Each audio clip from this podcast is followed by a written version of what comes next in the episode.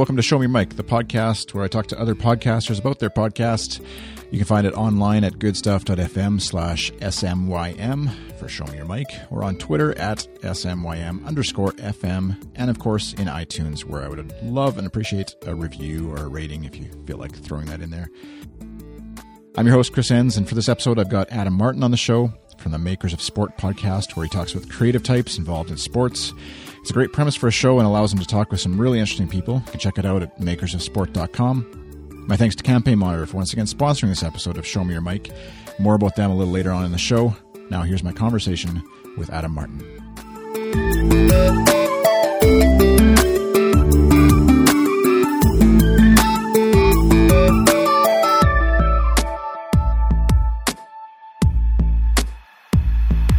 Your podcast is Makers of Sports, makers makersofsport.com. Um, and uh, the premise, as I read it, and you can correct me if I'm wrong, is uh, you know, the intersection. Well, I'm just going to read your bio. I'm not going to. I won't pretend like I'm not looking right at your website right now. the intersection intersection of sports, design, and creativity, which I just think is an awesome premise and sort of niche thing or whatever. I kind of hate using the word niche, but I mean it is what it is. But um, it of just like you know, there's plenty of design podcasts, there's plenty of web design podcasts, and but just going into like okay, this one aspect of design as it relates to sport, and I would guess you have a connection with sport and and that kind of thing. We'll get into, but uh, yeah, I, I love this the premise. I love the the, the episodes I listen to, and uh, also just the design of your site for that matter too is is a great look. It doesn't look like every other podcast site out there. So what, what's what's uh, stepping back a little bit from just this particular podcast? What brought you into podcasting in the first place? So yeah, I mean, I I started listening to podcasts probably when they first came out. I guess maybe around 2004, 2005, somewhere in that that area. And um, there were I found like a design podcast. I can't even remember what the name of it is now, but um, I, I, just thought I was very fascinated that um, I never was really a listener to talk radio. So it, it's kind of interesting that I somehow ended up falling in love with talking on the radio.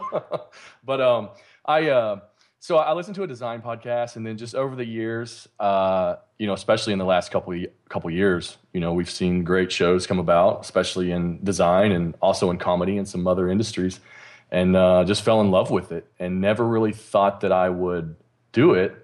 Um, up until I started listening to a guy uh, who is a hand letterer and uh, San Antonio, Texas. His name is Sean McCabe. And um, his website is seanwes.com, S E A N W E S.com. And I started listening to his show, and uh, he actually said something that really stuck out to me. And uh, it was um, the only difference between myself and someone that doesn't have a podcast is uh, that we're willing to put ourselves out there, put out things that are imperfect, and to iterate in public. And uh, actually, at that time, Aaron Dowd, who you've had on your show, mm-hmm. um, was on the show with Sean.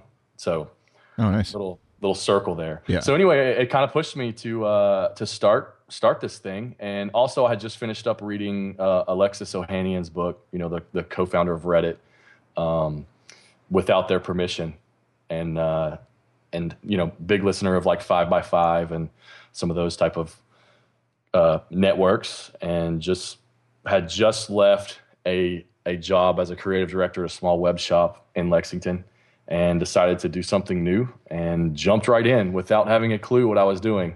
I thought I would just press record and we'll go. How hard can it be? Yeah. That's awesome. So this is your your first show with um, Makers of Sport is your first show? Yeah, yeah, it is. Nice. And uh, and I I sort of uh, I I wanted to get on a schedule, you know, and and I knew that that was the one thing as far as uh, just being a big listener of a lot of podcasts. I knew that a schedule is very important, and and I knew how frustrating it was for me when I listened to shows and you just didn't know when the next one was coming out, and so I forced myself to. Um, I wasn't ready to commit to uh, a show every week just because I I stay pretty busy on the services side, and um, decided to do every other week. I figured that would give me enough time to do interviews or to to line up interviews, and uh, it's been working out pretty well. And and obviously, as as you know, and everybody that probably listens to this show knows, it's a ton of work, and it only gets as deep as you want it to go. It just gets deeper and deeper. yeah, totally. Talk to me a bit about the the you, you mentioned the scheduling thing, and that's something I know that's. Um, uh, there's a bit of back and forth sometimes on, and I I'm a subscriber and a believer in that maxim or whatever that you need to if whatever schedule you set forth whether it's once a month bi-weekly weekly you need to stick to that and and keep the episodes coming. And obviously you know sicknesses and things aside but um, just trying to stick to that not just let it slide or whatever. And that's kind of the death of a podcast often. But from a listener's perspective i'm just curious if you can sort of go back and maybe this still happens too is what is the the drawback or the the frustration that you feel when a show isn't out on the schedule like when you whatever i don't know if it's like the talk show or back to work or something or or whatever that you listen to and the episode isn't there i'm of the of the mind this has always been my pushback before i sort of really bought into the scheduling thing is of the mind of well i'll just listen to something else and then that show will eventually appear. But i know that there is i well i've seen it with this show too when i'm consistent it just everything seems to go better both my end and listener end. So how about you? What's your experience yeah, it's it's um it's basically exactly that as far as like going better. I mean, you know, the thing about listening to other shows is um I never did know there's a few shows that I know exactly what day they come out. But but that's just because, you know, you've been listening for a while and you start to notice this pattern. But but even if a show comes out um, you know, maybe it's a monthly show, but it's one of those things where I notice when it takes a really long time, you know. So like, mm-hmm. uh, say a show's monthly, and then all of a sudden, you know, sometimes even the the uh, um, host will announce and say, "Yeah, we'll be out next month," and you know whatever, and then all of a sudden you just don't hear from them for three more months. yeah. or or there's no closure to like so, the ending of a show maybe. Um, yeah. There's there's been shows that I've listened to that just completely disappear, and you're just like, what what happened to this thing? yeah. So, um, but as far as the schedule is concerned, it, it helps me um, sort of maybe subconsciously to uh, you know this is something that like many of us we're trying to figure out how to make a little money from this. We're not we're not necessarily doing it for the money uh, directly. We're doing it for the love. But you know obviously in the back of our minds we're, we're trying to figure out how do we make money be that through sponsorships or communities uh, paid communities and things like that. And uh, for me i uh, uh, because of that reason and because it's not something that i'm getting paid for having that enforced schedule sort of makes me do this thing consistently without sort of slipping up and uh, and thinking, well, I'm actually doing this completely for free and spending a lot of time and not getting paid for it. So it, it just makes it become a priority having that schedule and and and being public with the schedule and announcing that hey, every other Monday you're going to have an episode for me, and uh, and then on Tuesday you're going to get my newsletter, uh, which is going to be the main. A lot of times just the show notes. Um, but but sometimes I've when I find time, I try to write some articles and things too on the site. So I try to. The main thing is always going to be the podcast, but um, you know, I, I obviously want to kind of drive some some traffic as well, and and I want to do long, maybe a little more long form or or deeper dives on sports related um, creative projects, be that in design or just from a, a, a, technology perspective or fashion. I mean, I you know have written about shoes, uh, sneakers, and things like that, and uh, and I really want it to be high level because there are a lot of um, and, I, and I'm kind of going on a tangent here, maybe into a little bit of more the mission yeah, of the podcast. but um, th- there are a lot of networks or blogs out there and things where uh, the sports industry uh, especially with uniforms in in pro and college sports. Uh, there's a lot of uniform sort of geek blogs, and they tend to be really subjective, and there's a lot of trolling that that tends to happen. Uh, you know, it's that uniform sucks. You know, and it's like, well, why does it suck? And and number one, we don't know the actual goals and initiatives and the and the reasoning behind it. And so I wanted to kind of bring a professional level of discussion to these types of things. And and an, an example of that is um, in episode 11, I interviewed a, a, guy by the name of Adam Clement, and he is the team sports creative director at Under Armour. And so he's he's the uh, the leader uh, of the group that creates all of the uniforms for Under Armour, and and they tend to do. A lot of brands are trying to sort of catch Nike because I don't know how familiar you are with uh, University of Oregon football, and they, they're sort of innovative things that they do with uniforms. Uh, so so Under Armour, a lot of a lot of brands are trying to catch Nike, and so Under Armour is really doing some some neat stuff. But the thing is, is that it gets on these uniform blogs and it gets completely trashed and completely subjective and and you know and, and like I said, everybody's like that uniform sucks or whatever. And mm-hmm. there might even be a subconscious um, allegiance to another team that no matter what that team does, it's yeah. going to suck to you, right? Totally, that's what I was going to say.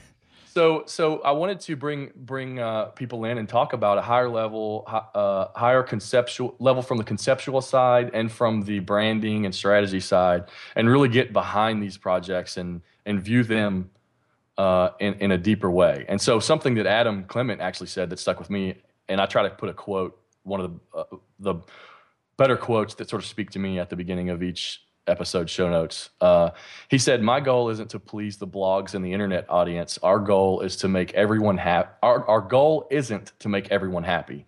It's really to tell the story that school wants to tell. It's about those athletes. It's about that school at that time. And that's something that's really interesting to put that out there and have this guy who's the one is the one behind the scenes creating these things uh, and doing tons and tons of research and and." Making these things highly conceptual everything from the smallest uh, symbolism in a line, you know, on the uniform that we think, oh, that's just a line, but actually it stands to represent something based on uh, the design ethos.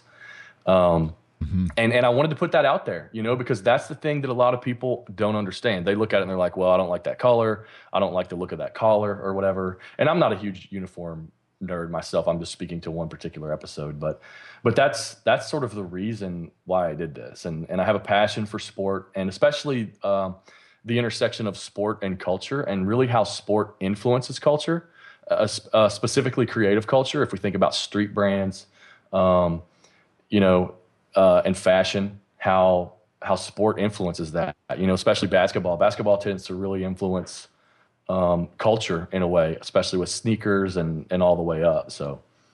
Yeah, that's yeah. That was good. Good. Uh, good rant. Not rant. What's the tangent? Whatever. You yeah. But that's that's what I think is so interesting and and would be hard to be objective. Like I think somewhere I saw I forget which team you're you know you're partial to or teams that you're partial to. Obviously, in your own sporting life and, and interests or, or whatever. And it's hard to remain a bit unbiased in, in discussions, especially if it's a you know sort of a cross town or cross city or whatever rival, right, right, that kind of stuff. But um, but yeah, the design and stuff, and and it's uh, I think someone can appreciate that who has worked in a creative avenue of any sort, where people not not uh, people who aren't as interested in the deeper details of it, even say podcasting, for example, might m- make fun of or not find anything like that as interesting. But uh, to those who do, it's it's fun to sort of get into the nitty gritty of details of why that line is that way or why the the fader is turned to seven instead of eight, or or whatever little minutia of the right, of right. details of it is is about. So, um, how have you? Um, I would guess that the folks, like as far as finding folks to chat with and interview, these aren't a lot of folks who necessarily get a lot of press, maybe outside of like again maybe um, magazine articles that sort of go a little bit deeper inside some of the, the design processes and stuff like this. But has it been hard to sort of get people to come on podcasts and convince them that this is a worthwhile, you know, hour, whatever of their time and the promotional effort that it might bring for them and all that kind of stuff? It, it hasn't been too tough. I was very fortunate in that um, I, I, when I started my career, I came from a sports marketing company, which was pretty uh, well known. And so I sort of knew some of the people in this niche. Right. And so I I crossed paths with a guy years ago who who I admired that does a lot of sports branding work from the logo side, and he he he tends to cross over into mainstream a little bit because he's a very talented illustrator. Um, and people, you know, he's got like a lot of Dribbble followers and that type of thing. Um, and and he became a friend of mine and and even someone that I would consider maybe a mentor. And and I actually was part of a creative organization in Lexington, Kentucky and had got him to come speak before. And so when I started the show he was one of the first names that I reached out to and he was all about doing it. So that sort of initial or immediately gave it a little bit of credibility. Right. Um, in my first interview, I interviewed a friend of mine who's a very talented photographer. Gra- he was a gra- uh, photographer, graphic designer turned photographer, and he does a lot of photo compositing and really talented guy. And um, and I interviewed him first because I wanted to interview some someone that um, you know, maybe wasn't on the level of like a creative director at Nike or something like that, you know, where if I messed up, you know, it's yeah, it wouldn't be as embarrassing. So we since I knew him and and obviously, you know, how when you interview people that you already know uh, a lot about, it just makes it so much easier and a lot less scripted. So I interviewed him first and then moved into the second guy, which which is Joe Bosack. That's the, the guy I was referring to. And then the rest were sort of people that I was connected to through Twitter. Um, and then started just really moving, honestly, moving into uh, like LinkedIn and and finding people, you right. know, and just just like what's your title, searching titles at different brands and and things like that, and uh, and reaching out to them. And uh, you know, if somebody would follow me on uh, follow the uh, uh, the podcast Twitter account, for example, episode six, Jose Lopez, he's the creative director of the Houston Rockets uh, in the NBA, and uh, he followed the Twitter account, and I just sent him a DM and was like, "Hey, you want to come aboard the show?" And he he was like, "Yeah, let's do it." Um, one of my most interesting interviews. Now, I do get uh, I do get people that don't respond. You know, yeah. Um, I haven't had anybody come out directly and turn me down, but but I uh, I get, have had a lot of people not respond. yeah, it gets lost in the PR somewhere or something. Yeah, yeah, yeah and and that's why with the Under Armour one, I was so blown away. They were very very receptive of this, and and you know I reached out. I had a mutual connection with Adam uh, on LinkedIn, and I asked the guy, I was like, "Can you introduce me to him?" And and he introduced me. I you know sent him the pitch of coming on the show. He was like, "Yeah, absolutely, sounds interesting." He's like, "Let me run it through our PR department."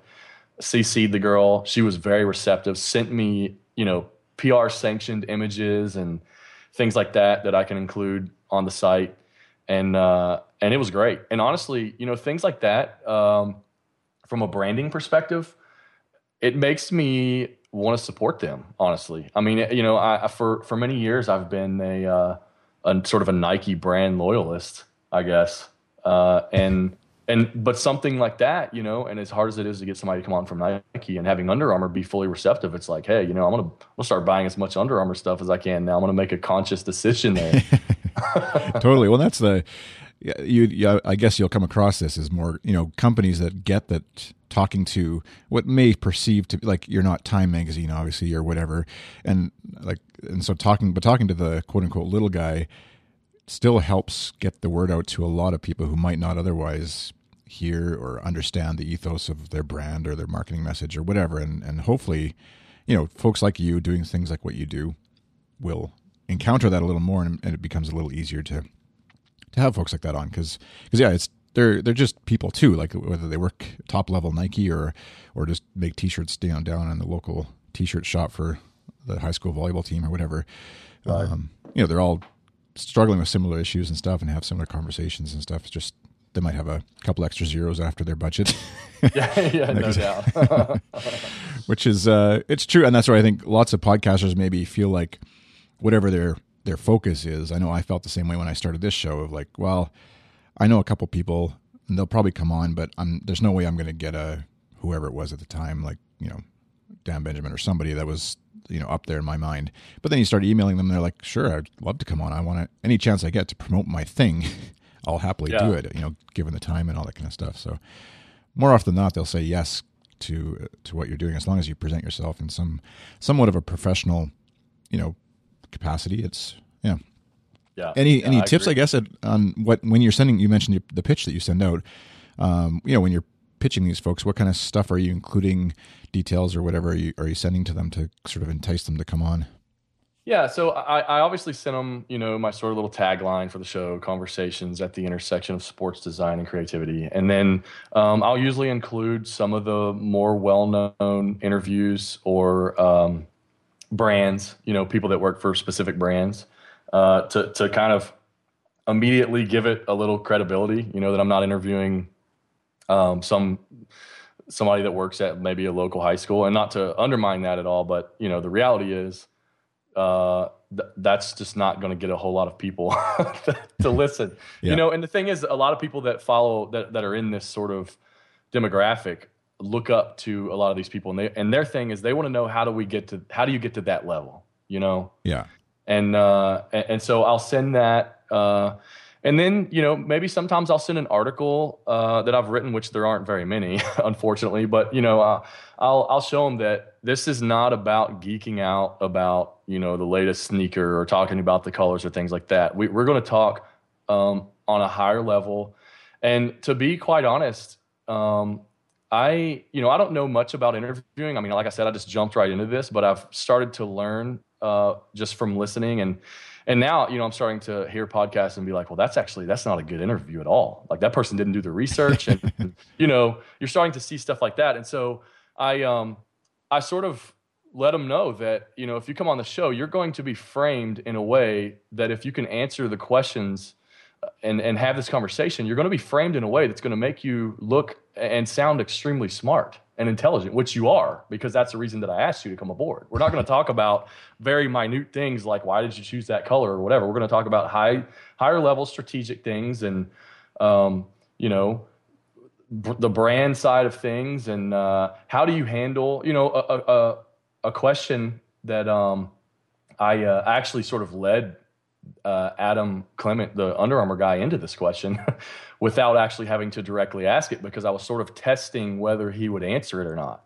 And right. so I, I, there was a back a few years back, uh, Under Armour had designed these uh, uniforms for the University of South Carolina, which were for the Wounded Warrior Project, and uh, and it was um, uh, it was uh, kind of had like a camouflage, like a like a military camo look. They were really one of the first people to to kind of do that, and um, the whole reason was behind it was because something about the proceeds were going to the Wounded Warrior Project and this type of thing. But anyway, so the numbers were not uh, easily readable from the field. There's some there's some of these small things people don't think about, like why did they choose that or whatever. Did you actually go up in the top of the stands and view down at a prototype to see that you can actually see that number.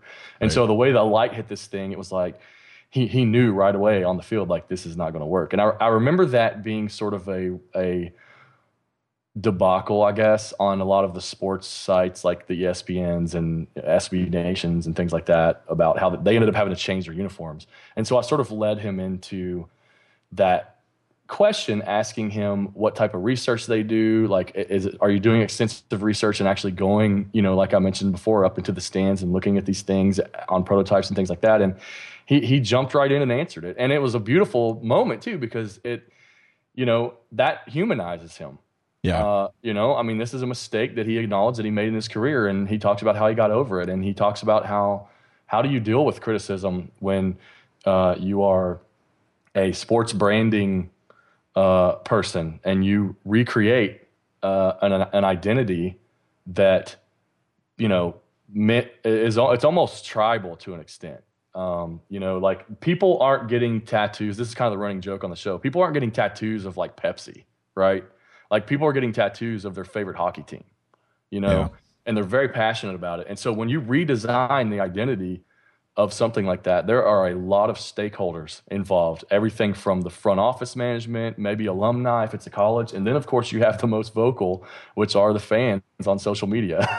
you know, you redesign the identity of the of the hockey team of you know a guy who's been going to games with his dad for you know X number of years. You know, and there's that's the beautiful thing about sports.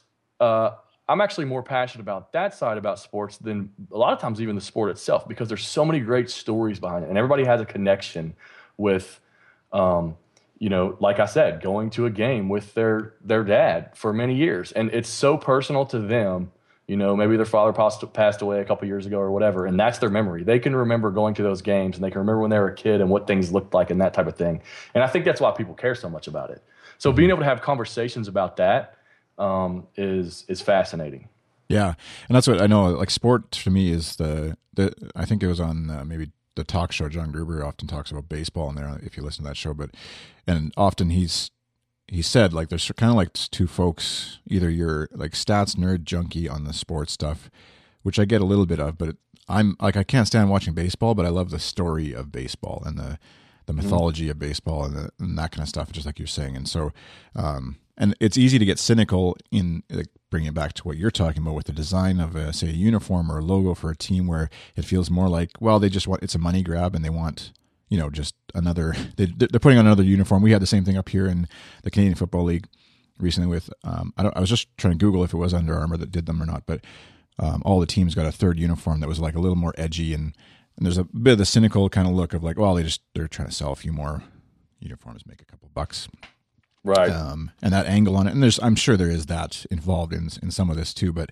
for the folks involved in the design and stuff, obviously that's not what they're after necessarily. It's the like I appreciate the idea of wanting to tell that story. I, was thinking you don't see a lot of people getting tattoos of, of podcasts, I guess, yet. yeah, yeah. Maybe, maybe a T-shirt, if, but maybe if I get a million listeners, I'll get a tattoo of the Makers of Sport logo, exactly. which we all know is not going to happen. oh, you never know. Don't sell yourself short. but yeah, it's uh, it's a fun thing and and it's uh, I love and it sounds like it's similar to what you do. Like I love the conversations you get to have with folks who you other like there'd be no good excuse for you to just call up I'm just looking at your last episode is John Trotter who I don't know myself who that is but I'm guessing there probably wouldn't be a great reason where you could just call him up and chat with him for an hour or whatever about sports stuff and design and you know you wouldn't take your call on that but you're on a podcast and it's kind of like a a great little avenue. Never mind everything else that you get to do as a result of this but a great reason just to have a conversation with someone of a peer or a like-minded folks. So, yeah, absolutely. And you know, honestly, for my day job is uh, you know I'm a freelance designer and uh, you know full time, and uh, you know this is it's all about relationships. You know, business is all about relationships, and so you know I get to have these conversations with people, and it even though I'm not at this time, you know, and I got like a sponsorship link on my website. And and honestly, I haven't even decided if I'm going to take sponsorships yet. I've had a couple inquiries, but I want to make sure. I just, you know, it's tough, you know, and I know you've had this conversation on here before about, you know, I want to make sure that it's something that I use and that type of thing. Mm-hmm. Uh, but you know, the thing is, is that it, it still is a little bit of, uh, I guess the right word would be maybe inbound marketing for me because I get to have these conversations with people, and you know, the thing is, is if um, I part of branding and part of design and i feel like part of being a good designer is having an ability to ask questions and not just ask questions but ask the right questions. Like how can how can you ask the right questions to really get to the meat of what you need to know you know? Like to get behind that sort of layer that um, maybe the the business is not talking about or maybe they just don't understand or know that that's their actual problem. And so this is helping me one to get better at asking questions um, you know, deeper questions, mm-hmm. and and and also listening. I mean, listening. I, you know, a lot of us that podcast, we like to talk, right? and and, and so you know, it, it helps me to learn to actually sit back and let me listen and let me process what these people are saying instead of just going down a list of questions and maybe they already answered that you know yeah. and i've run into situations where uh, you know they've answered that and i might actually get kind of stuck you know and i'll have to kind of go back and edit that part out yeah oh totally but, and that's yeah especially i know I'm doing it to you right now as a you're my guest and I'm interrupting and talking over you. But the I've I've with this show, uh, 56 episodes in now, you get a little more comfortable with stuff. But still, I it took me a while to sort of throw out a bit of the script because I always wanted to just make sure I got certain things asked and certain things discussed and would kind of like disregard. I'd uh, find myself not listening to the the response just to get make sure I remember the next question or figure out how I was going to ask it or whatever. And these days now with this show especially, I've I've more or less thrown it out and just I have a couple notes that I do, but because I mean I would I wouldn't necessarily know where you're going to go with the conversation obviously when we talk and I have a general idea of where I'd like to go in certain things, but if I try to stick to that script too much, I'm going to miss anything that anything extra interesting, just like we were talking about stories and stuff that might come out. Just because I'm stuck on going. Okay, now number five is newsletter. Right. Talk yeah. to you about newsletter or, yeah. or whatever. you're reading ahead. You know, you're like on the, the the guest is answering question three, and you're like looking up like question seven. Like let me, you know. yeah. totally, and that's uh, I'll I'll do a cheesy segue to sponsorship just because we need to stop for a sponsor. But I, I know that's uh, an issue we've discussed here at Good Stuff as the network grows. Um, and we do take on different sponsors and looking at different avenues for sponsorship for the different shows. We try and take the model of uh, site wide in general. I mean, there's exceptions always, but in general, a site wide sponsor. And so then you definitely have come up against the, the issue of as much as the, like say Adam and Tim and myself, who are the founders, have used say Campaign Monitor not all the guest hosts or the hosts haven't on other shows, but they're still going to do the sponsor read and how do we sort of handle all that and and everybody's been doing great on that but um but it does kind of kind of as we grow there's going to be times where some of us aren't going to be users of a certain brand or product or service or whatever and yet still do a sponsor read and and we've just been it's just funny because we were just talking about that the other day and how to sort of help hosts and ourselves sort of figure that out and speak highly of a thing that maybe isn't something that you're either able to use or, or don't use right now and and how do you speak with integrity about that if it's something that and obviously we give our uh, this is a bit of a rant here i guess but we give our give our hosts a bit of freedom to say no I, I like i mean we wouldn't take anything on that was against anything that we believed in obviously but also if it's like someone just really had a bad experience at sponsor a well we're not going to force them to use them and we'll work something out but anyway. Yeah no I, and and that's you know i think that's the thing with uh with my show being so targeted towards a demographic that you know the reality is i'm never going to get a squarespace or you know the ones that we hear all the time to sponsor the show because my numbers are, are never going to be as big as what they're looking for so the so the reality is i need to get sponsors if i choose to get sponsors that are very um, targeted to this particular demographic you know mm-hmm. and maybe that's uh maybe that's like a ticketing app or or something like that. And uh, you know maybe it's some kind of coaching software or something. And you know the thing is that since some of those things don't tend to be mainstream i might not actually have a need to use them and yeah. so since i can't use them i it's going to be hard for me to speak to the level of quality that they actually are and to speak honestly about them and that's uh, you know so that's sort of the dilemma that I run into yeah. with sponsors. Well, and there's there's a this is again something we talked about we've talked about it good stuff is there's a gap right now uh, and I think a, I think there's a, a business opportunity here, and, for somebody to, it's kind of what uh, if you're familiar with Lex Friedman, he used mm-hmm. to do this, um, where he's sort of the the agent or whatever going go between between sponsors and podcasters, finding advertisers and fitting them with with podcasts, and um, he's since gone on to work with the midroll, which is you know it's kind of like minimum ten thousand or fifty thousand, whatever the number is, um, downloads per episode before they'll talk to you kind of idea. Um, but something, someone in between that who's in the 1,000 to 10,000 and like, cause there is going to be brands or, or products that can like it'll, they'll pay less obviously, but they would also love to still get in front of a whole bunch of, a whole bunch of people, maybe a whole bunch of podcasts that only have 500 downloads, but it's a whole bunch of podcasts that are in that right niche that speaks across the world or across the North America or wherever their target is.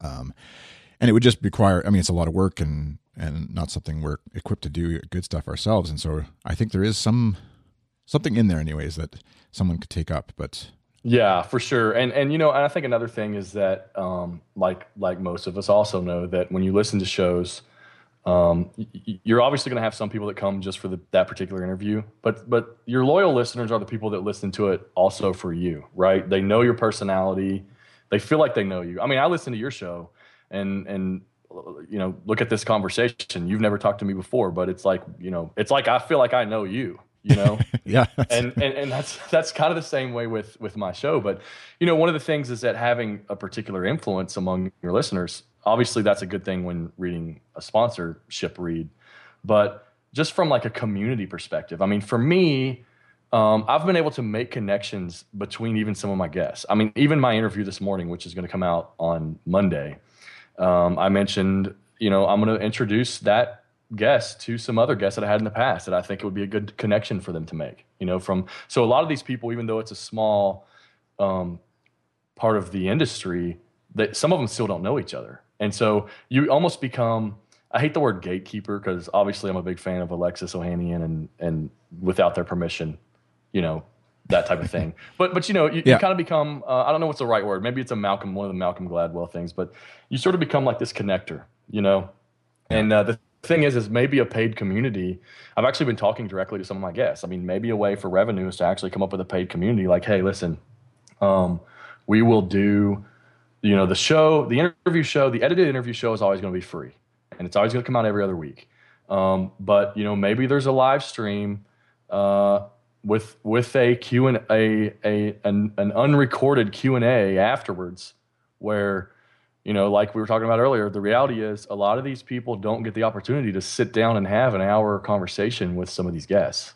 Um, and and it's going to give them an opportunity to get in there and get into the live chat and maybe ask questions and sort of play around and let's let loose a little bit now that we're not recording because i'm sure you found this but for me a lot of the best content comes when we're not recording Yeah. or when i mean maybe i'm still recording i haven't actually stopped recording but Yeah. you know what they're still talking after the show's finished and they sort of loosen up and Yeah. it's actually funny. I have an editing story where, um, so, and I know that you probably you, you, the flow of your show as you get into this a little later with the tools and things, but I um I used Adobe Audition to record the show, and and that's simply because I, I already have a subscription to Creative Cloud for design, and um.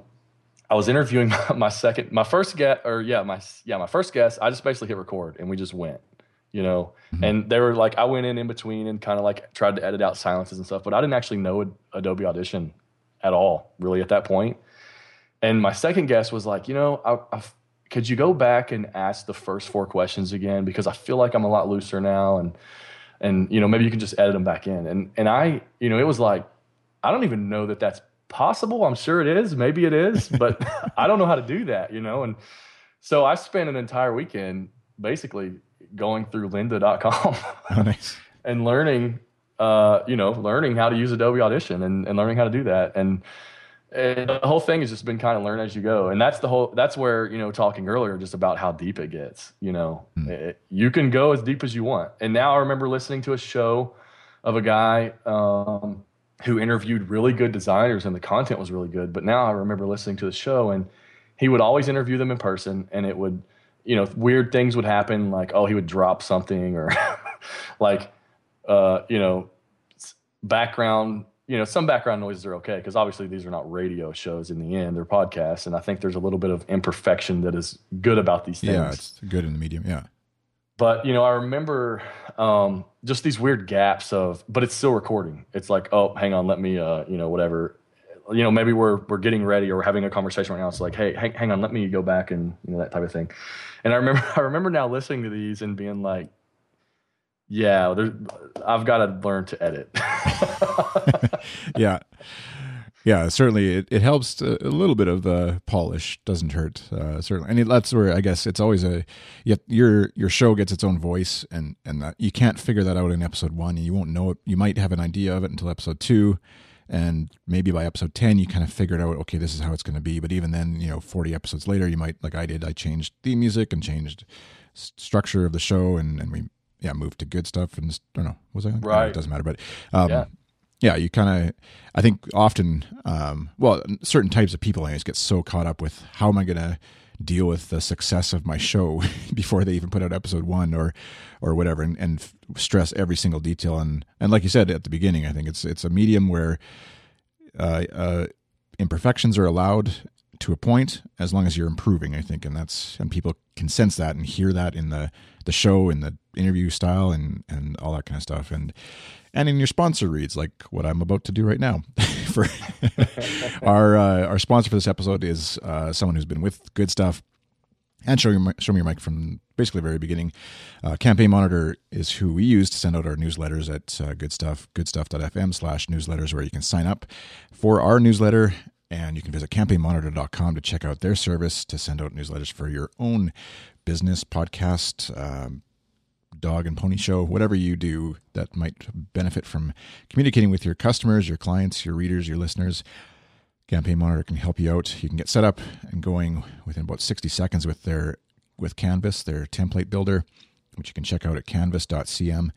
Um, they just updated their iOS app called Monitor as well for uh, iOS 8 and iPhone 6, 6 Plus. So you can, wherever you are in the world, as long as you have an internet connection of some sort, you can check on stats and things if you're so driven by that, as I sometimes am to a fault. And uh, you can uh, just be able to communicate really well, not worry about all the responsive devices, designs, all that kind of stuff. They take care of all that for you, opening up in Hotmail and Gmail and webmail and et cetera mail. Um, all that's taken care of by Campaign Monitor. So you can just worry about the content of your newsletter, the design of it, and get it sent. Our thanks to Campaign Monitor for supporting good stuff and show me your mic. Um, yeah, let's get into some of the, the discussion of how you record and uh, the. Uh, you mentioned using uh, Adobe Audition, obviously for recording, but uh, microphone that you're using and sort of the, the trail on down. What what's kind of stuff are you using? Yeah, so um, I uh, I use a Rode Podcaster, and I I actually um, went through uh, you know Dan Benjamin's podcasting guide or whatever. Oh yeah, yeah. uh, and and I think it was like the uh, uh, I have it up here. Let's see. Yeah, it was like the, so I was like okay entry level, and I was like you know I really want to go a little bit higher than entry level. Uh, so I went with the intermediate level and got basic, uh, basically most of the stuff. He has like a, a uh, I'm assuming an affiliate link with everything together. So I got the Rode Podcaster, the boom, the boom kit, and and then an arm and shock mount. And then uh, later on, I ended up buying a windshield. And um, as far as headphones, I already had a a pair of headphones that are that work fairly well. It's Audio Technica ATH M30s uh, over the over the full ear headphones, and um, I just had those from my previous job just so I could kind of tune out. Um, and then I use uh, Adobe Audition to record, and, and, and I've heard some of your previous guests um, talk about using Adobe Audition, and obviously, in order to record separate tracks, um, I use Line In and Soundflower. Oh, you go that route. okay. Yeah. Yeah, and you know, to be honest, uh, I'm not exactly sure what any of these things do. I just I just took I just did some tutorials and figured you know just figured out how to use it. yeah. Know? So so as time progresses, you know, I'm hoping to sit down and, and learn more and and actually uh, get a little deeper and maybe maybe get on your level with some some real deal equipment. well, that's the thing. I mean, I I know I've I've joked on here I think before about Soundflower and how it kind of just feels like I don't know what's going on, but somehow I got it to work, and that's kind of where I was like, okay, I, I don't feel like I can depend on it yet, because or enough, because I don't know if I can do this again, get it all set up or whatever. But it really it does work really well for folks who can, and like you said, you've you've figured out so great, and that's I think uh, certainly the cheap cheaper alternative to buying a bunch of extra gear that you may or may not ever need right, or right. use. And so, um, yeah, I would, I would definitely recommend checking out. And then, and yeah, there's tons of tutorials out there for it. Um, and uh, if you can wrap your head around it, more power to you. And I'm just slow, I guess, that way, and need actual physical things in my world to sometimes. I can't app everything yet, but yeah, yeah, yeah. Well, it's it's it's you know it's like I said, we I keep I keep defaulting back to it. Just gets deeper and deeper. I actually for um up until episode, let me think, pull up my site here. Um, I think it was I did about seven or eight episodes, and then yeah, it was after episode eight. Uh, I started having Aaron, Aaron Dowd actually edits my show now. Oh, nice.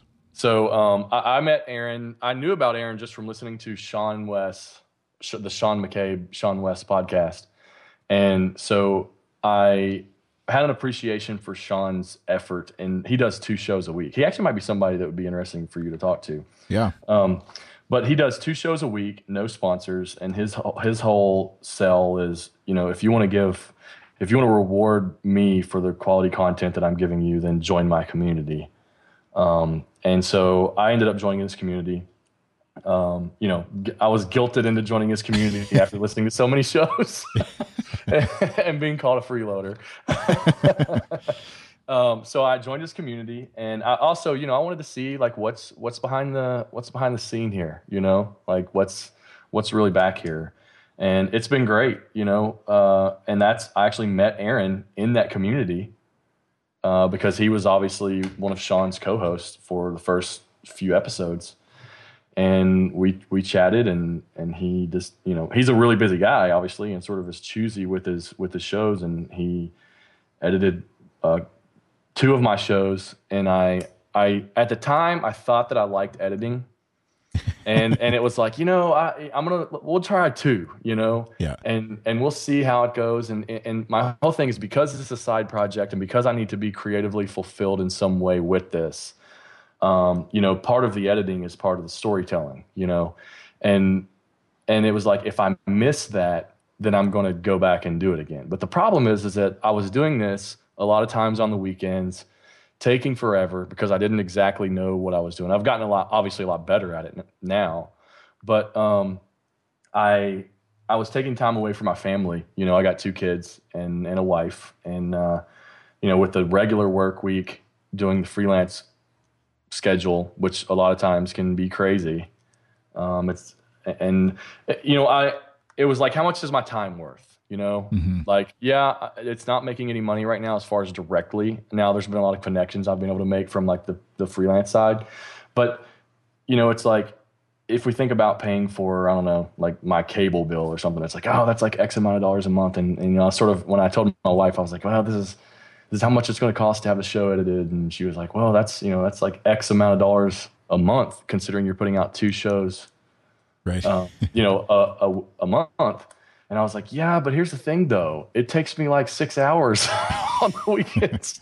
on the weekends. So it's like, how much is my time worth? If is it worth me paying for somebody to do this? to have that six hours back, you know, especially at a crucial time. My kids are uh, five and three.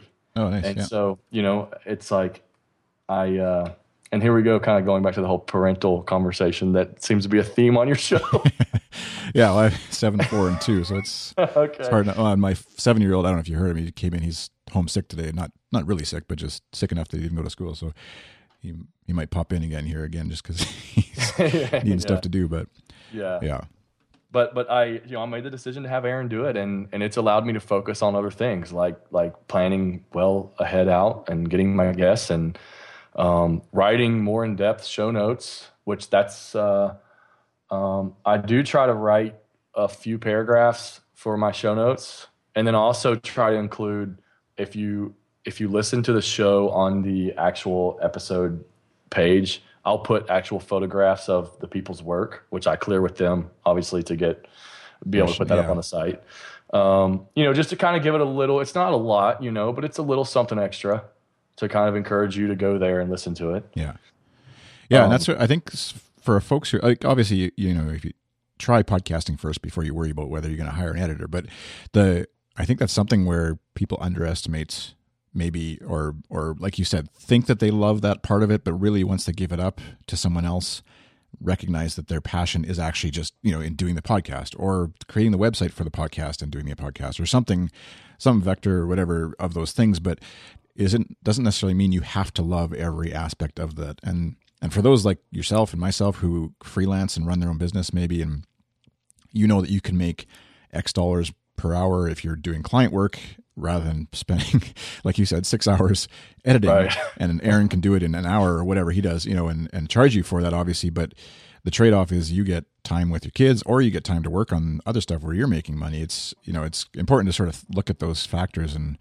and not just hang on to this. There's no, like, I mean, the Leo Laportes, the Dan Benjamins, the whoever you look up to, they're, they're not editing podcasts anymore. They, they've hired that out. And that's one way that they've been able to get to that level of success is because they've handed some of that off. And um, not again, not that you shouldn't do it right from episode one because it does cost money, obviously. right. but it can be well, well worth it. And, and, and going back to what we originally started with, the scheduling thing and keeping up, like if you can't keep up the consistent schedule that you set out to do, that's one way to help sort of get that done. Because Aaron, I know, is from all accounts I've heard, anyways, is very good at getting the thing back to you when he says he's going to, and doing a good job of it, obviously, and, and that will help, hopefully, help you. Because I know for me, often we'll finish the show, you know, a kid, my kid will come in or an email will come in, I'll get distracted, and then I think about having to go back and edit afterwards. After, if unless I do it right away, thinking about going back to it later, that's like drudgery then to me, and I'll just kind of like distract myself with anything but going back and finishing editing, which for this show doesn't do take me a long time. Through, oh, exactly. You know? yeah, it has to be one task all the way done. If I leave it for a day, then it might as well be a week because it won't happen. But yeah. exactly. So uh, I forget where I was now. With we were we're going on tangents, which is good. But uh, the gear and you, yeah, I think we were sort of talked through all that. You're you hand off the editing to Aaron. You're using um, is it? I'm guessing maybe WordPress. No, actually, uh, I, I, that's Drupal. So oh, okay. I, I, I came from a, a, Drupal shop, and so what I did was uh, like I left my job and and I freelanced full time for six years. Uh, took a job as a creative director at a local web shop. Um, after about a year of that, realized that I'm just not cut out to work for other people, and decided to go back out as a freelancer again, which I love. You know, uh, and I had a month where I went home, went home, you know, after leaving that position, and decided I'm not going to do any client work for this month, and I'm just going to knock this stuff out. And so I designed the, the entire website, um, obviously in Photoshop, and handed it off to a, a, a pal of mine who's a Drupal developer, and he he sort of, you know, I'm not a developer at all, so he he obviously people have their certain their own affinity to certain CMSs and things like that. And and I was like thinking, well, we'll just do this thing in WordPress, right? And he he convinced me to do Drupal, and I was like, all right, whatever, that's fine, as long as it gets done. like that's you know, yeah. So designed it and uh, had a friend you know develop it for me, and um, and then here we are uh, yeah. today. So no, it looks good. And the, it's not responsive yet. That's my next task. Oh yeah, I did actually do the web designer thing of just quickly checking it, and I was like, oh no. yeah, but, yeah, yeah. No, yeah. that's that's yeah, that's the, that's brutal. That has to change like immediately. I know, but uh, again, that's one of those things where like the podcast is the thing, and that's like priority number one. Obviously, having a nice site will help people people be interested and stick around or check it out, and all that. There's all that's all dressing, I think, but the podcast yeah. has got to be number one. So well, and it's like MVP, right? Minimum viable product. Get it up. Yeah. Of course, I spent way, a ton of time designing every single page of the website. and that's, I mean, obviously your, your background is there, so that's you're gonna sweat that kind of stuff. But yeah, uh, yeah, yeah. How about your decision to use like you? You're obviously in iTunes, all that kind of stuff, but uh, you're also you're posting it to SoundCloud as well. Are you using that as a primary sort of posting site and then sending that to iTunes, or are you doing your own is SoundCloud sort of a secondary place to post the stuff and, and use their embedded player? Yeah, that is that's my primary. Um, I you know was was doing a little research and then I put out like um, uh, I think I can't remember if I actually put out in the little 13 minute intro show or not already, but I I applied to be a part of SoundCloud's podcasting program. Right and and I saw that you know Mule for me I was like Mule Radio uses SoundCloud. So if it's good enough for them then it's definitely going to be good enough for me. So that's really honestly that's that was it. I mean I was like they use it I'm going to use it. And and so um, obviously you know I have to pay since I'm putting out you know so much so many episodes two months two episodes a month I have to pay for the extra you know one of the pro level plans. But I'm starting to really like how it's uh, sort of becoming uh, I think maybe somebody mentioned this on one of your previous shows, but like it's like a YouTube of of audio. You mm. know, you can share things, and then your show itself has its own personality. And so I I uh, you know I throw it up there, and obviously that updates the RSS into iTunes, and then I'll just grab the link and embed it into my site. Yeah, nice. And so that's yeah, it's just hosted there, nothing, nowhere else, or whatever. Which is I think that's a great way again speaking of getting going quickly and easily way easier than fiddling with um whether it doesn't matter with this WordPress and there's plenty of great ways to do it and easy ways to do it in the end with something like WordPress or Drupal or whatever with um, players and plugins and stuff. But as far as just like getting episode 1 out the door mess using SoundCloud as your base and even I think don't quote me on this because I haven't played with it in a while but worst case is you could use SoundCloud for your player and then still embed the MP3 in your post somewhere and, and yeah. send that through WordPress or whatever you or CMS of choice to iTunes and things like that. But um, but yeah, like the the player is great. The, they give you built-in stats. I think it's only like ten bucks a month for the pro. Yeah, it's, it? it's uh, or something, it's like, something that. like, that. I want to say I paid somewhere between like 150 to yeah, two hundred dollars for the year. Yeah, yeah. I just I usually when things work like that, I usually just fork it up up front because you get like a little bit of discount a lot of times. Um, I uh, I think I, and this is just to encourage if anybody wants to start a podcast. I mean, I put up the first episode on SoundCloud. I don't even have a website yet. Yeah. So you know, it's just like that's the thing. Just just do it, uh, get it up there, and uh, but I do like how it allows your show to have its own personality. Like I haven't necessarily done it yet because there's like a weird OCD thing with me in my stream. Like it has to be just makers of sport episodes. But you know, oh, I could yeah. theoretically I could share episodes of things that I like. You know, on in there like it, it has its own personality yeah know? so if i find a interview show that i like or whatever i could i could share it yeah and actually a guy named michael wolf i don't know if you're familiar with him or not but um, he is a, a, tech writer um, and he has a podcast called uh, next market podcast and he's he's a big big soundcloud guy but um, his show is he does a lot of market research and spe- specifically in the tech world like wearable technology and, and home home related technology and things like that and interviews.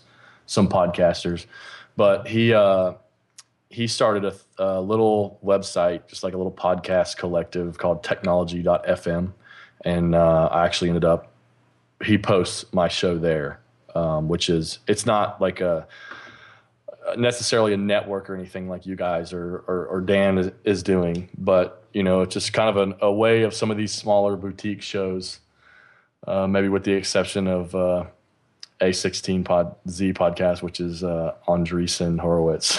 right. Those guys don't need much help. Yeah, they're doing okay.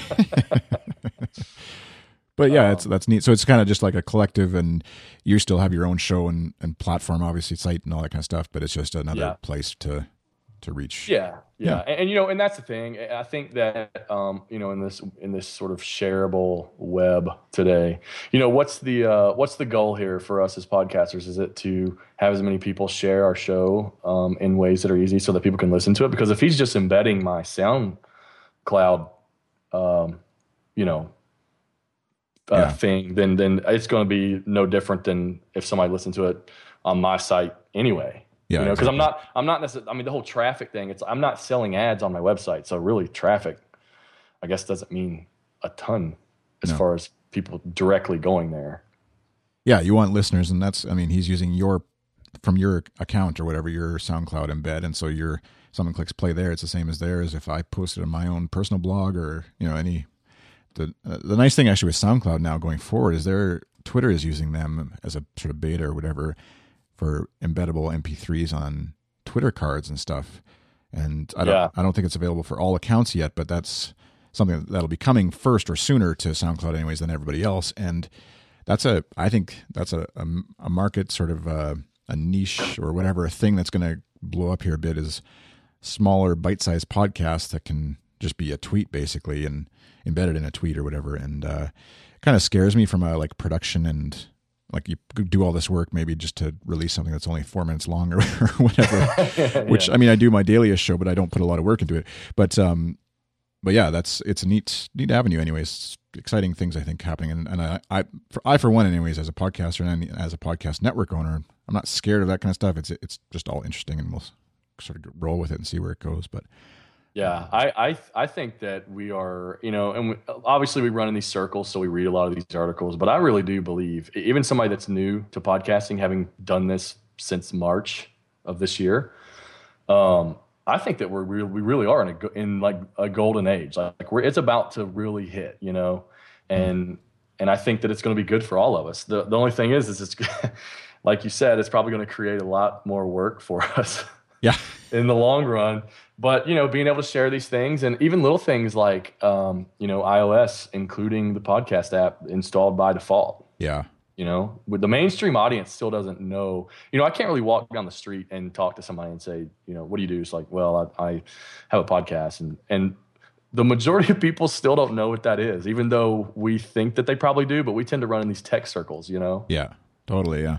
That's what I've used. I think I've mentioned it before too. I, I use the metric of like once my mom comes and tells me about a new podcast she's listened to, or my dad. It doesn't not gender, but just my mom and dad, their generation, or my sisters too, are are similar where they they've listened to occasionally to some of my stuff and then get mad at me for something I said about them maybe, but they right. they don't like right. go seek out a podcast to listen to and, and then tell other people about it. Like that's like a, if I'll see a if I see my sisters or somebody uh sort of a a normal person, quote unquote, whatever that means, but posting about a podcast episode, mine or otherwise, on their Facebook page or something, that's when I know things have jumped a bit, and you know we, we're going to see a huge, a bigger influx because up to now they don't, they might listen to the odd show linked to something from somewhere, but not recognize that it's a thing they could subscribe to and become a regular listener of, or any of those kinds of things. So. Uh, right. Yeah. Yeah. I think the I think the beautiful thing is when we get to the point where you can directly grab um, and maybe this is the I don't think this is the SoundCloud thing that you're referring to, but you know, let's say I'm listening to a show and I always pull out these really good quote, the be, what I feel like are the best quotes, and just post them in the show notes. But let's say there's a way to easily grab that information and tweet it. You know, yeah, that, that would be yeah. Insane. That's where yeah, I know like it requires right now requires a ton of work for you the podcast producer to like you said you sometimes put quotes in and I've done that too on some of the shows where but it's just it's just more time and takes you could make a tweetable quote or whatever and make a tweet button or whatever for your show and and then probably for a lot of us, you do that, and then you see you know one of those out of a hundred that you do gets actually clicked on, and then it's like, well, that's a lot of work for for Right, to make it for one person. But yeah, so there's there's a there's another something there to be solved yet, anyways, and and that's what uh, I don't know if you listen to the startup podcast. Uh, Yeah, yeah. yeah, his thing, and um, Six thousand dollars for episode, right? yeah. that's that's the thing everybody heard that listens that does podcasts. I know, and then his like hundred thousand dollar value, or I forget what the value, ten million dollar valuation, but hundred thousand dollar investment from somebody. I, I mentioned that to a friend. Was just like, and he had, like, at the time he hadn't recorded episode one yet of this thing. I was like, that's where you got to recognize he's got a bit of uh, privilege or or history. Yeah, That he yeah. brings to that it's not just like you and I going to our dad or mom or whatever and saying, "Hey, I'm I'm going to podcast now, so you want to invest in this?" Right. Well, you know, and it's funny. I, I listened to uh, um, you had Justin Jackson on right a, a while back. I'm sort of uh, Can't stand that guy. no, I'm just kidding. Fellow Canadian, right? Yeah. That was the, that was the Celebrate Canada episode. Um, no, but he, he, I saw him post something on Twitter um, a, maybe a week or so ago, and it was like there was somebody, one of the big, you know, news sites wrote an article about podcasting, and it was like, yeah, you know, startup podcast, and Yeah, you know, all, all power to to uh, that guy. I mean, he's he's killing it. But the thing is, is it's it's not the reality. you know, there's a lot of us that are way back here grinding it out. Um, you know, and even even like the 5by5s, you know, they it wasn't nothing was mentioned in that episode. You know, it was just like oh NPR, and you know, yeah. it's kind of cheating. You know, Yeah, in, a, little sense. bit. Yeah, and I like I I I don't think you're doing this either. There's there's no sour grapes. I don't think for what he's doing and he's accomplished. It's great, but it also kind of paints everybody as if this is where we haven't been doing this for a while. And I remember four or five years ago, there was a similar thing that happened when. I don't remember if it was Leo Laporte or somebody, you know, he built a new studio. And so then it gets a bit of press and it's like, oh, podcasting is on the cusp of this big revival or whatever. And, and it just kind of dies down and everyone keeps slugging along and, and making their Right. hundred dollars a month in sponsorships or whatever they might get. And, um, but, uh, yeah, it, it's, it feels like it's perpetually, it's kind of like the old saying of this is the year of Linux on the desktop, or this is the year that video is going to take off on the internet. And this is the year that podcasting is going to take off. And it just, you know, it's just slow and there's little blips and, you know, huge spikes on something, but then it kind of falls back down to normal and a little bit higher than it was before. But, uh, right Keep going. And, and you know the thing about uh, that show and i love that show startup podcast i mean i think it's very creative you know Yeah. with the way that it's just uh, transparent and that type of thing. But uh, you know so nothing uh, like you said i mean not to paint that in a bad light at all. That's great. And i love the fact that we have this very talented mainstream you know radio personality pursuing podcasting like that. That's good for all of us. But also i think that you know many of us need to keep in perspective too that the reality is not many people are going to get six thousand dollars an episode for sponsorship yeah, or or or you know and even from a sponsorship perspective like now that the you know i don't know if it was the new york times or whatever posted this but it was a fast uh, was- company article. I think. That, Okay, that okay, yeah. So, so you know, even brands, marketing directors at brands that read that article and think, "Oh, now sponsoring podcasts is going to get me, you know, all this stuff." I think there's a lot of benefit in it, but you, you know, on that side as well, you know, you got to kind of keep a, a level head, I guess, to know that Yeah. if just because you sponsor a show, you're not going to get the results that maybe uh, Alex Blumberg got. Yeah, exactly. And that's I know something we've as we talk with sponsors is you kind of get a bit of both. Like you we hear or potential sponsors is either they're so undervaluing the the value of podcasting and sponsorship and you know me talking directly into someone's ear about their brand or product or they've you know got so such unrealistic expectations the other extreme of i'm going to because we have a thousand listeners of this episode let's say 900 of them are going to sign up for my service after episode one or whatever that i sponsor and um, yeah, kind of, we just have to educate and do. That's again going back to what I was saying with a sponsorship business, some mediator in between who just can do a really great job of explaining all the nuances of podcasting, both the benefits and the negatives, and where you have to be careful.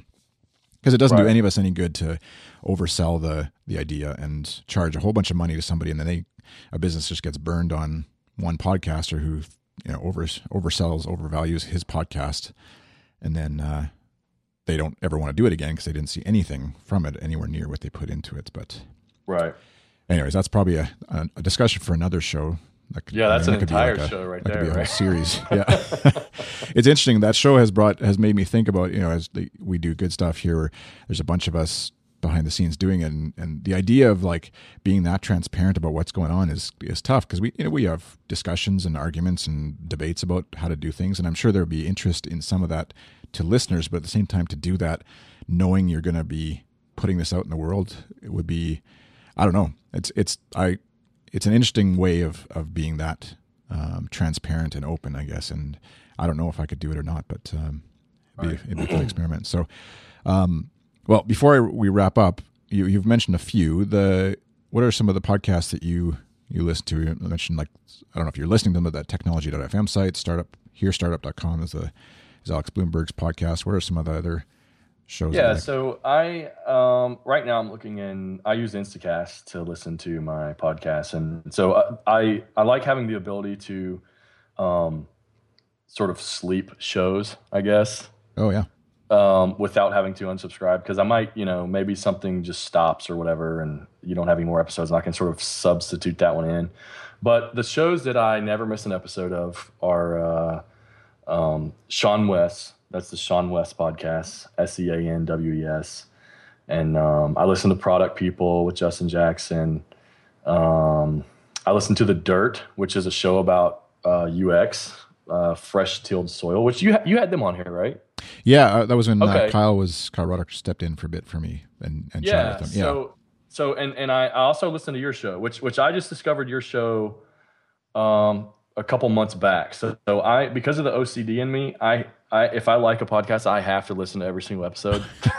so, so for nice. you, I am on. Um, oh, that's, that's funny. Yeah, forty-five. Okay. Uh, so yeah. a few back, but uh, I'll get there. um, that's a that's a little bit. Uh, I I don't even know if I could go. I I should go back and listen just so I could hear how things have changed. But uh, I can't listen to the podcast. Like if my show is on and my wife's listening to something, she doesn't listen to this one, but other shows that I do or whatever, I always have to make her make her turn it off because I just can't stand listening to myself beyond yeah. the actual editing, obviously. But anyway, yeah. Um, also, listen to the Businessology show with Dan Mall. Um, that's a oh, pretty, yeah. pretty, good one as far as like the business side of design. Uh, listen, I listen to Mac Power users, but I don't listen to every single episode. So I sort of pick and choose on that one, which ones I want to. Because I, I, for me, it's really hard to listen to a show that's like two hours long. I mean, if something goes yeah. that long for me, it's it's tough. yeah. Uh, actually last night's. I think everybody. Yeah, go ahead. I was gonna say last the last, latest episode of the talk show, which I, I usually listen to most of them. That's the John Gruber Daring Fireball podcast. But right. I realized I was sitting here last night and doing some work and like the latest episode with John Siracusa talking about his OS 10 review.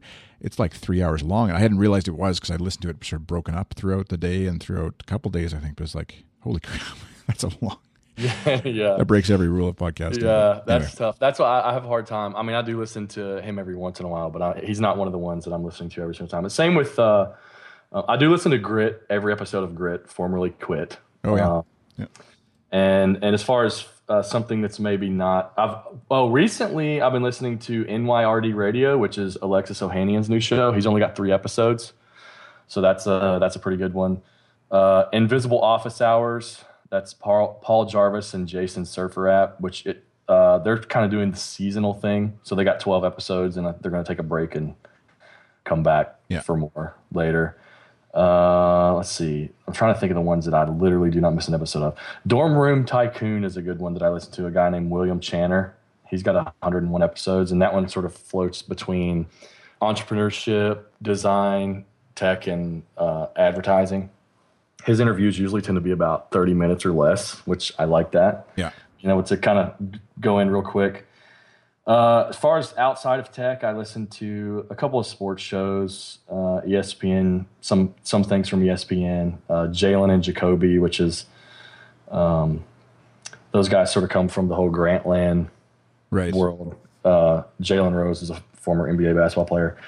And uh, I listened to a show called Relevant Podcast, which is uh, a uh, a magazine. It, it, started off as a magazine about sort of like uh, religion, culture, and kind of creativity and and it's it's it's about a one and a half hour show and they'll have like guests on like uh, mainstream musicians and actors and things like that. It's it's pretty good. It's funny. They have some funny people on there. Nice. so my wife and i listen to that one together. That's the only podcast that my wife actually listens to. The rest i'm just like i've constantly got things on. I'm yeah. just trying out stuff and you know how it is. Yeah.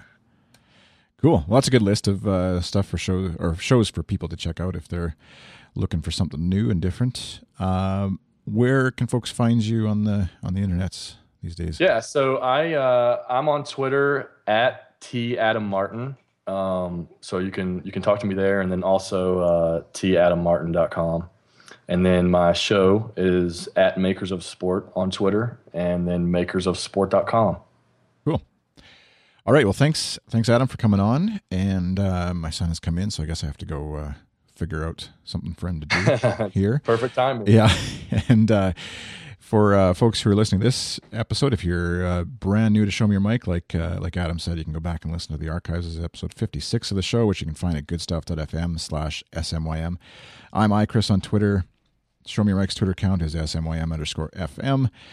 You can hit me up at chris at goodstuff.fm if you have a comment or a suggestion for a future episode guest. Um, and there's also a, if you're a podcaster who would like to just book an appearance on the show, like I've said before, you know, whatever, five to 10 episodes in, something, somewhere around that number. I use 10 as a kind of round number, but, um, and want to come on and talk about your show, goodstuff.appointlet.com. I'll put a link in the show notes at the bottom of the page to that, but that's where you can actually just book right in and uh, saves us both a bunch of time uh, getting scheduled and sorted and all that kind of stuff. Uh, I think that's where Adam you can you booked yep. there as well. Yeah, like like you said, I'm not booked as far as you are into, into February or whatever. Like you said, that's that's awesome. But it's uh, that that uh, service alone, I think, has saved my ability to be on a consistent schedule because I would speaking of putting things off to other people I've I would put off booking people just because I it felt like it took forever and so yeah back and forth but uh, that's yeah that service